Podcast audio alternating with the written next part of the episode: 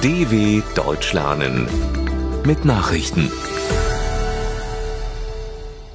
Donnerstag, 13. Januar 2022, 9 Uhr in Deutschland. Human Rights Watch kritisiert Umgang mit Autokratien. Human Rights Watch hat demokratische Länder für die Zusammenarbeit mit autoritären Herrschern kritisiert.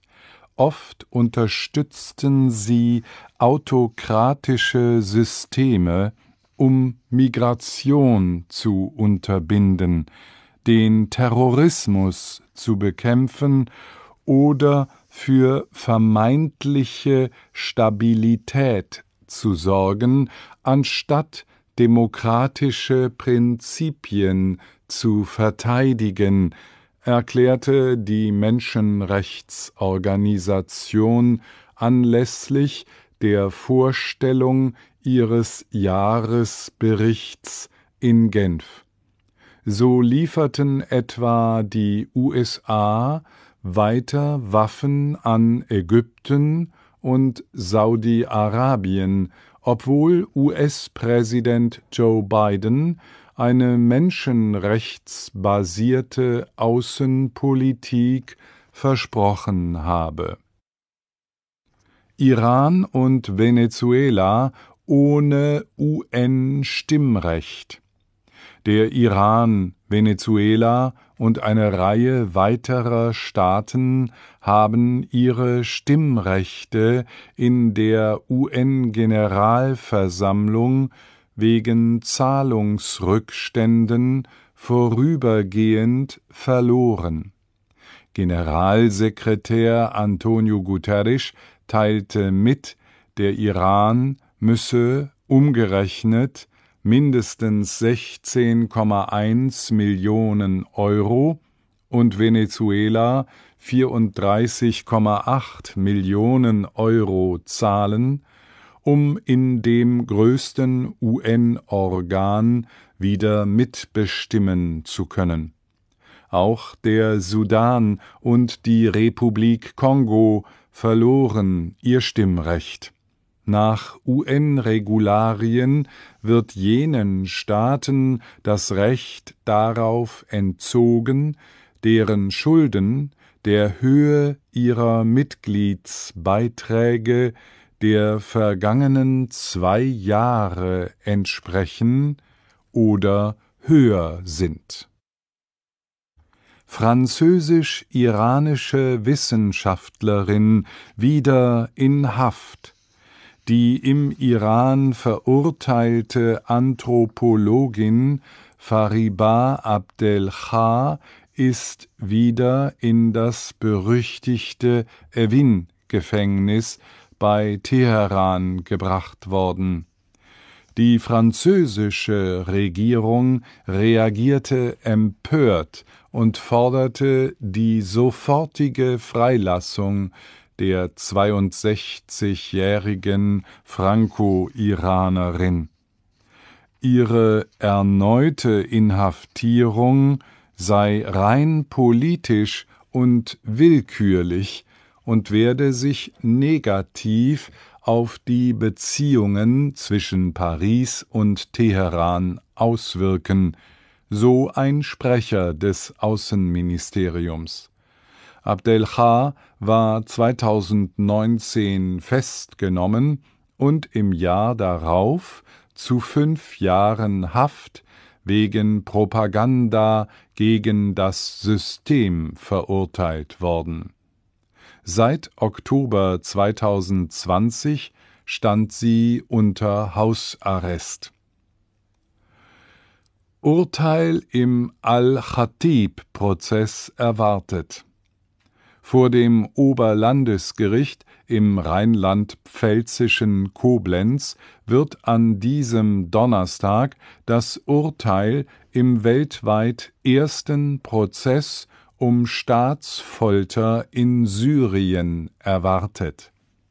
Dem Angeklagten werden unter anderem Mord in 30 Fällen und Verbrechen gegen die Menschlichkeit vorgeworfen Unter seiner Führung sollen vor zehn Jahren im berüchtigten Al-Khatib-Gefängnis in Damaskus mindestens 4000 Häftlinge mit Schlägen, Tritten und Elektroschocks gefoltert worden sein. Die Bundesanwaltschaft fordert lebenslange Haft und die Feststellung der besonderen Schwere der Schuld. Die Verteidigung plädiert auf Freispruch. Nigeria hebt Twitter-Sperre auf. Nach rund sieben Monaten hat der nigerianische Präsident Muhammadu Buhari den Kurzmitteilungsdienst Twitter wieder zugelassen. Laut Medienberichten hatte das Unternehmen zuvor Bedingungen erfüllt. Unter anderem gehe es dabei um die Besteuerung nach nigerianischem Recht und den Umgang mit verbotenen Veröffentlichungen.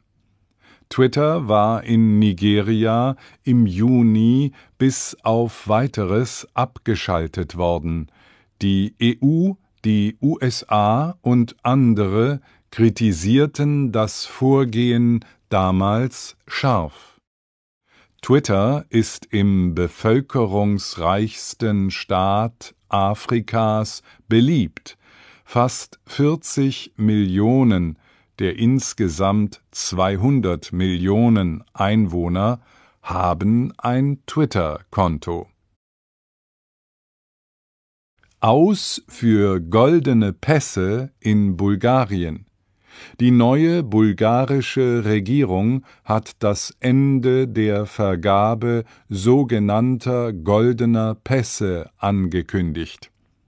Das Kabinett von Ministerpräsident Kirill Petkov begründete den Schritt damit, dass das 2013 eingeführte Programm nicht, wie beabsichtigt, zu bedeutenden Investitionen in die bulgarische Wirtschaft geführt habe.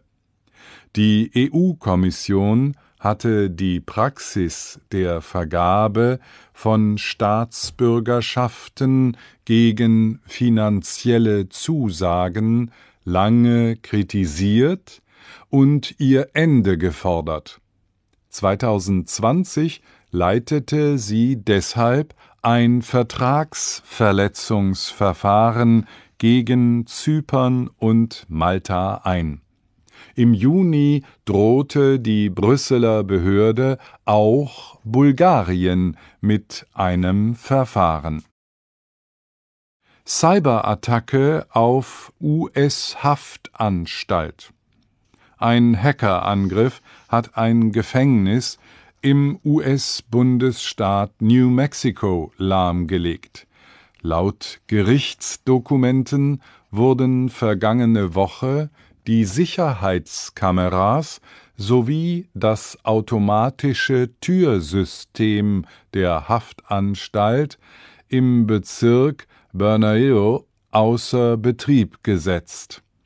Auch andere öffentliche Einrichtungen in der Region nahe der Großstadt Albuquerque waren von dem Angriff betroffen.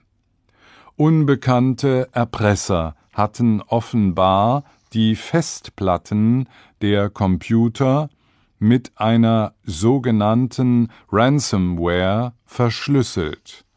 Ob sie auch Lösegeld gefordert haben, wurde nicht bekannt.